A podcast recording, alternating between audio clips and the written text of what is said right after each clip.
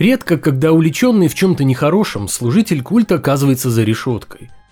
Как правило, ждут того момента, когда божий человек благополучно отбудет в свой воображаемый загробный мир по билету в один конец, и только после этого затевают расследование.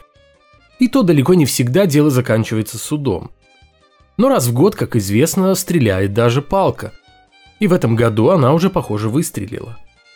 К 25 годам тюрьмы приговорен бывший иезуитский монах, преподаватель теологии, 61-летний священник Стивен Зауэр, вина которого распространяется далеко за рамки только сексуального насилия. Покинувший орден иезуитов в 2020 году, Зауэр признал себя виновным в изнасиловании, видеовуайеризме и хранении наркотиков. Помимо наркотиков, служитель культа скрашивал свои серые божественные будни тем, что по вечерам выходил на оживленные туристические улицы Нового Орлеана и цеплял приезжих мужчин, плохо ориентирующихся в городе.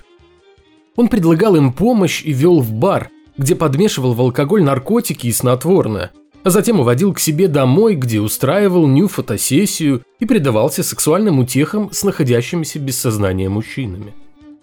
Некоторые сделанные им снимки Зауэр рассылал знакомым по электронной почте. Всего в деле фигурирует 17 имен потерпевших, но прокуратура полагает, что жертв священника может быть гораздо больше.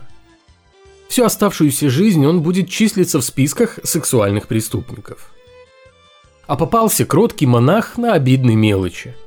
Летом 2021 года он сдал в ремонт жесткий диск своего компьютера – на котором обнаружились сотни изображений, вызвавших неподдельный интерес у правоохранительных органов.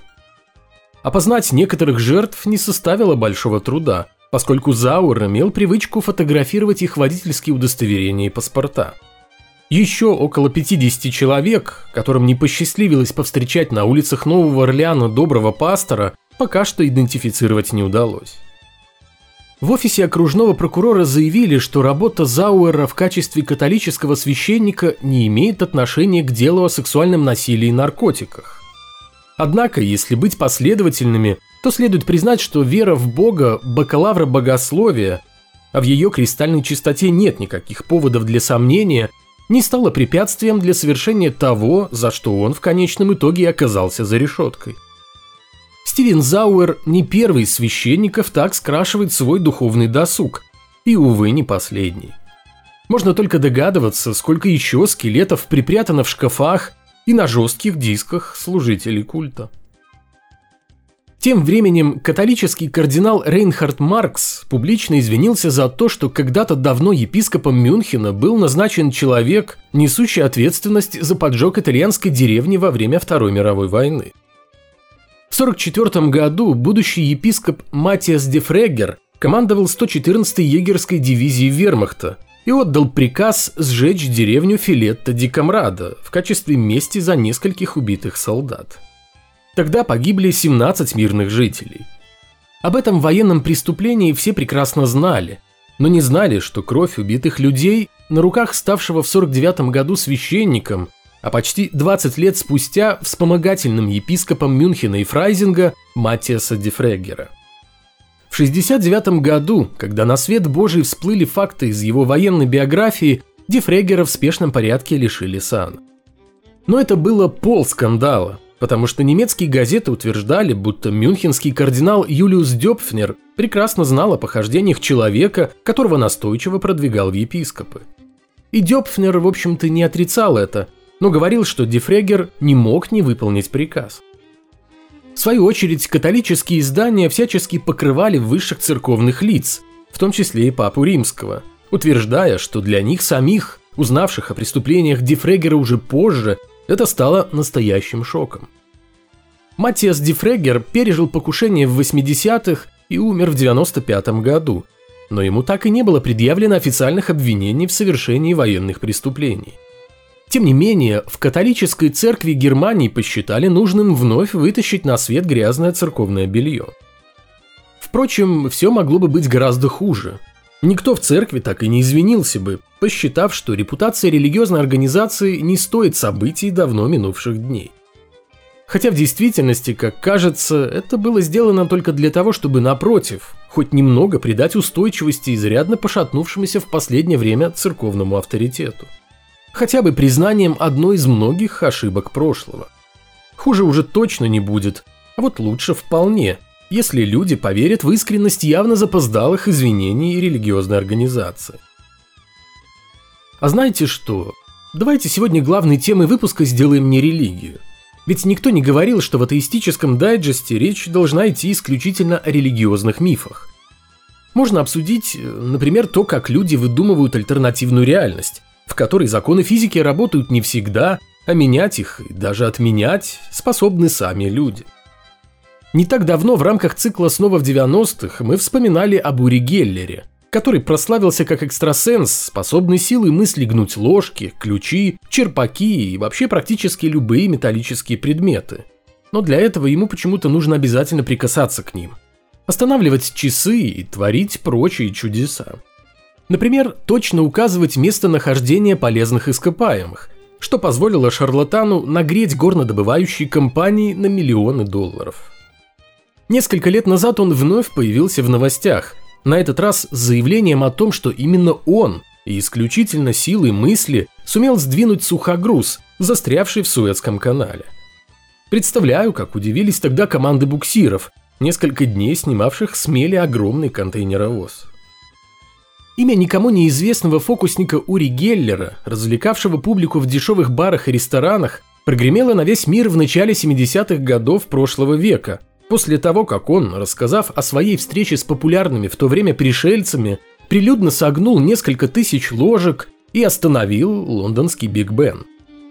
Уже через несколько лет Геллер имел в собственности Кадиллак, увешанный тысячами согнутых ложек. Именно благодаря им, также грамотному пиару, Геллер заработал целое состояние, позволившее ему в дальнейшем писать книги, снимать документальные фильмы, разумеется, о себе любимом – а также искать месторождение нефти. На заре своей карьеры Гиллер был настолько убежден в поголовной доверчивости людей, что соглашался на серии опытов в лабораторных условиях. Такие исследования действительно проводились в институте Стэнфорда, однако выводы ученых о том, что Геллер обладает экстрасенсорными способностями, были подвергнуты сомнению. Одним из первых, кто попытался вывести Геллера на чистую воду, был Джеймс Рэнди – бывший фокусник и основатель фонда, предлагавшего премию в миллион долларов любому, кто продемонстрирует какие-либо сверхъестественные способности. Еще в 1972 году, по долгу службы, Рэнди заинтересовался деятельностью Геллера и занялся разоблачением. Потеть особо не пришлось.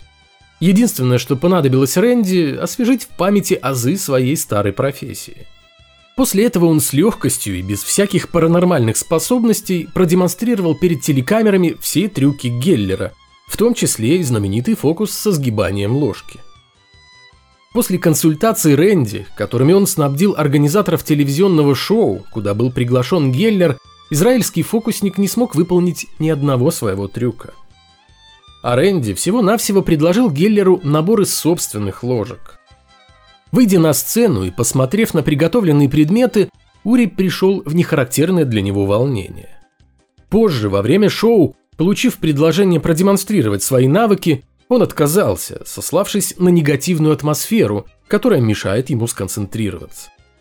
Чтобы окончательно убедить общественность в обмане Геллера, Рэнди предложил экстрасенсу сорвать банк, получить премию фонда, продемонстрировав свои чудо-способности – и тем самым утереть нос неверующим раз и навсегда.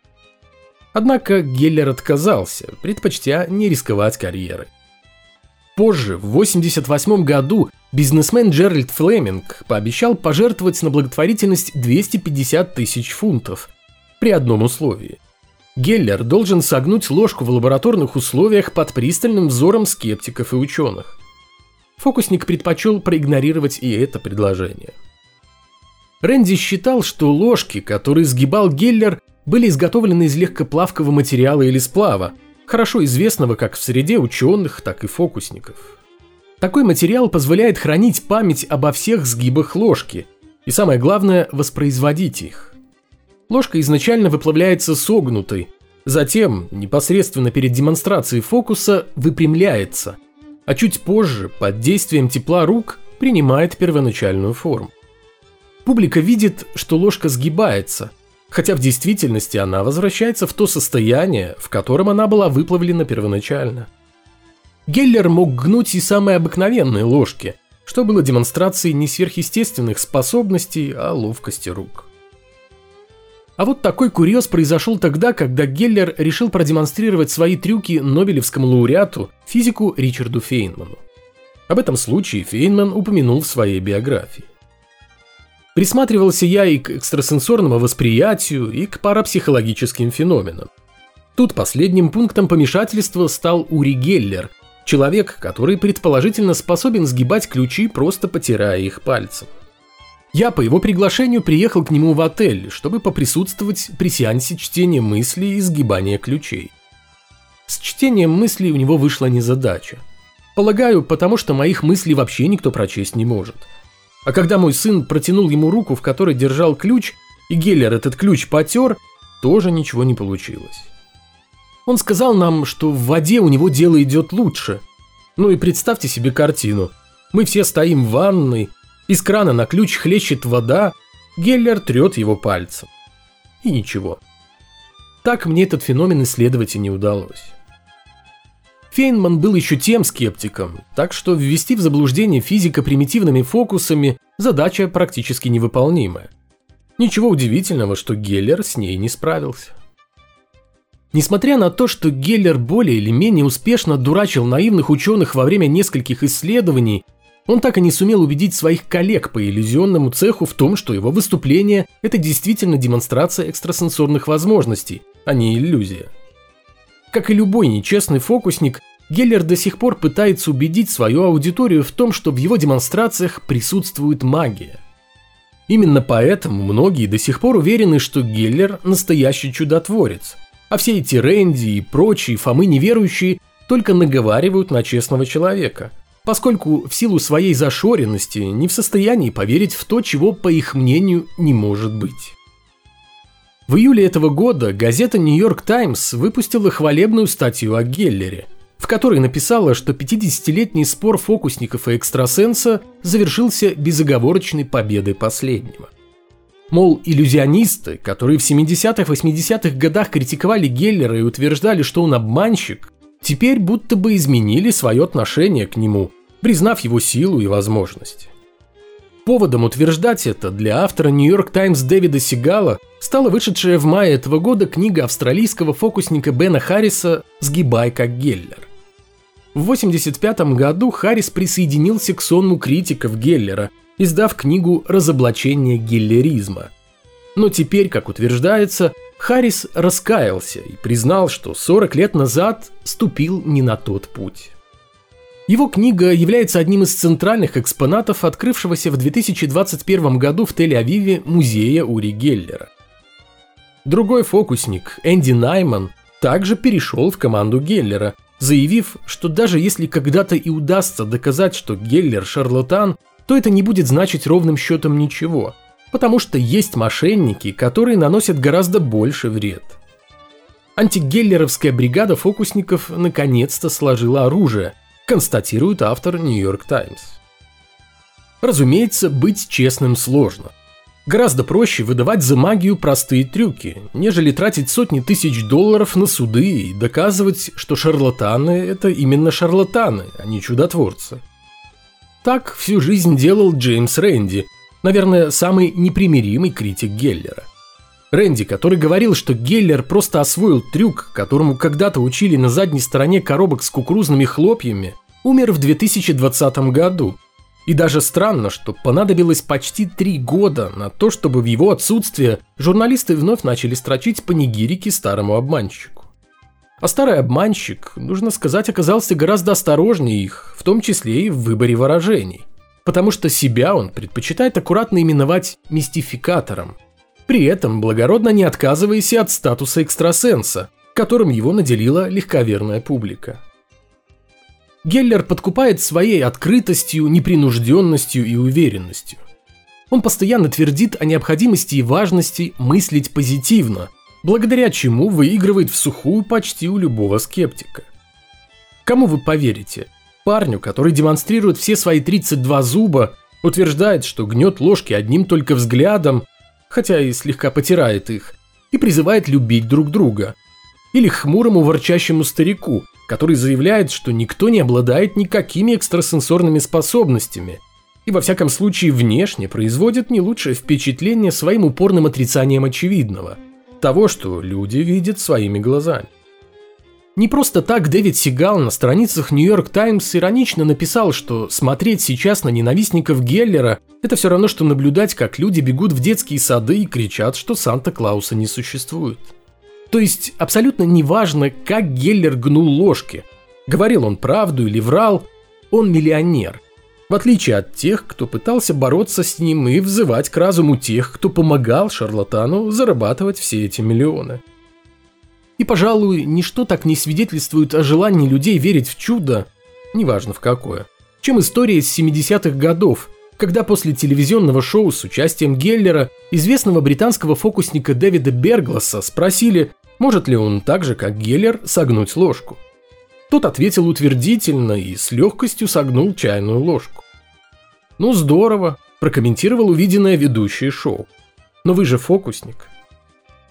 Создается впечатление, что Геллер решил раскошелиться на то, чтобы его вновь начали хвалить в СМИ, и даже купил некоторых своих коллег по цеху. Иначе как еще объяснить этот внезапный порыв любви к повелителю ложек со стороны тех, кто еще несколько лет назад брезгливо говорил о нем как о мошеннике, выдающем фокусы за магию? Во всяком случае, уж чего-чего, а миллионов, полученных Геллером благодаря его экстрасенсорной афере, у него более чем достаточно для того, чтобы заплатить парочке фокусников с тем, чтобы они упомянули добрым словом его и те золотые времена, когда дурачить окружающих было легче легкого.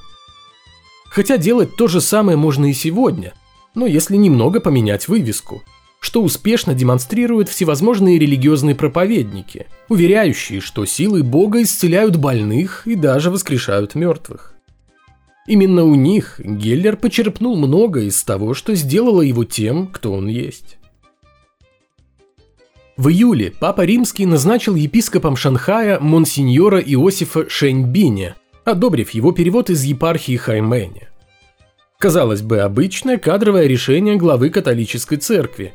Однако оно не осталось незамеченным СМИ, так как явилось еще одним подтверждением того, что китайские власти благополучно подмяли под себя Ватикан в попытках установить полный контроль над религией. Уже не первый год ходят упорные слухи о том, что Папа Франциск в результате долгих переговоров дал согласие на то, чтобы коммунистическая партия Китая самостоятельно избирала католических епископов. А Иосиф Шэньбинь был переведен на новую духовную должность именно по решению коммунистов – и до того, как из Ватикана пришло запоздалое разрешение. На самом деле, положение церкви в Китае еще хуже, чем можно подумать. В 2019 году коммунисты взяли курс на полную китаизацию религий, для чего объявили о старте долгосрочной программы по внедрению идей социализма во все религиозные системы и обновлению священных текстов для того, чтобы они могли идти в ногу со временем. Одними из первых пали протестанты – в провинции Хэнань протестантские церкви уже несколько лет руководствуются не десятью заповедями, которыми с Моисеем любезно поделился иудейский бог, а цитатами Си Цзиньпиня. Запрет Яхвы поклоняться другим богам был заменен на призыв остерегаться западной идеологии. А вместо религиозных гимнов верующие китайцы с не меньшим усердием распевают гимны Компартии. В 2020 году вышел университетский учебник по этике и праву, в котором была полностью переписана история Иисуса, спасшего блудницу от разгневанной толпы, собиравшейся расправиться с женщиной строго в соответствии с законом Моисея. В новом варианте Христос вместо демонстрации прощения и милосердия признается, что он сам еще тот грешник, и говорит, что если бы закон мог исполняться только безупречными людьми, этот закон был бы мертв. После этого Иисус собственноручно отправляет на тот свет женщину с низкой социальной ответственностью, забив ее камнями. Мораль переделанной библейской истории в представлении коммунистов, вероятно, такова. Закон превыше всего и должен исполняться беспрекословно. А компартия в Китае и есть закон. Так что Си Цзиньпинь, аки библейский Моисей, спускается с небес на землю и дарует китайцам новое Евангелие, обильно сдобренное коммунистическими идеями. Разумеется, никаким атеизмом здесь и не пахнет. А вот о появлении новой старой религии для китайских коммунистов можно уже говорить вполне уверенно. Тем более любопытно будет взглянуть на то, как элементы социализма впишутся в исламский Коран и слегка подкорректируют буддизм, а цитаты коммунистических лидеров дополнят мудрые изречения Конфуция. Религия и христианство в частности представляют серьезную опасность для коммунистической идеологии. Не только как носители определенных идей, отличных от тех, которые проповедует Компартия, но и как сила, способная сплотить вокруг себя недовольных. И поскольку победить религию коммунистам едва ли под силу, то был выбран единственный вариант решения проблемы – подчинить ее себе и, используя ее же методы, воспитывать преданных носителей коммунистической идеи, которая благодаря корректировке священных текстов, как оказывается, может успешно проповедоваться в церквях.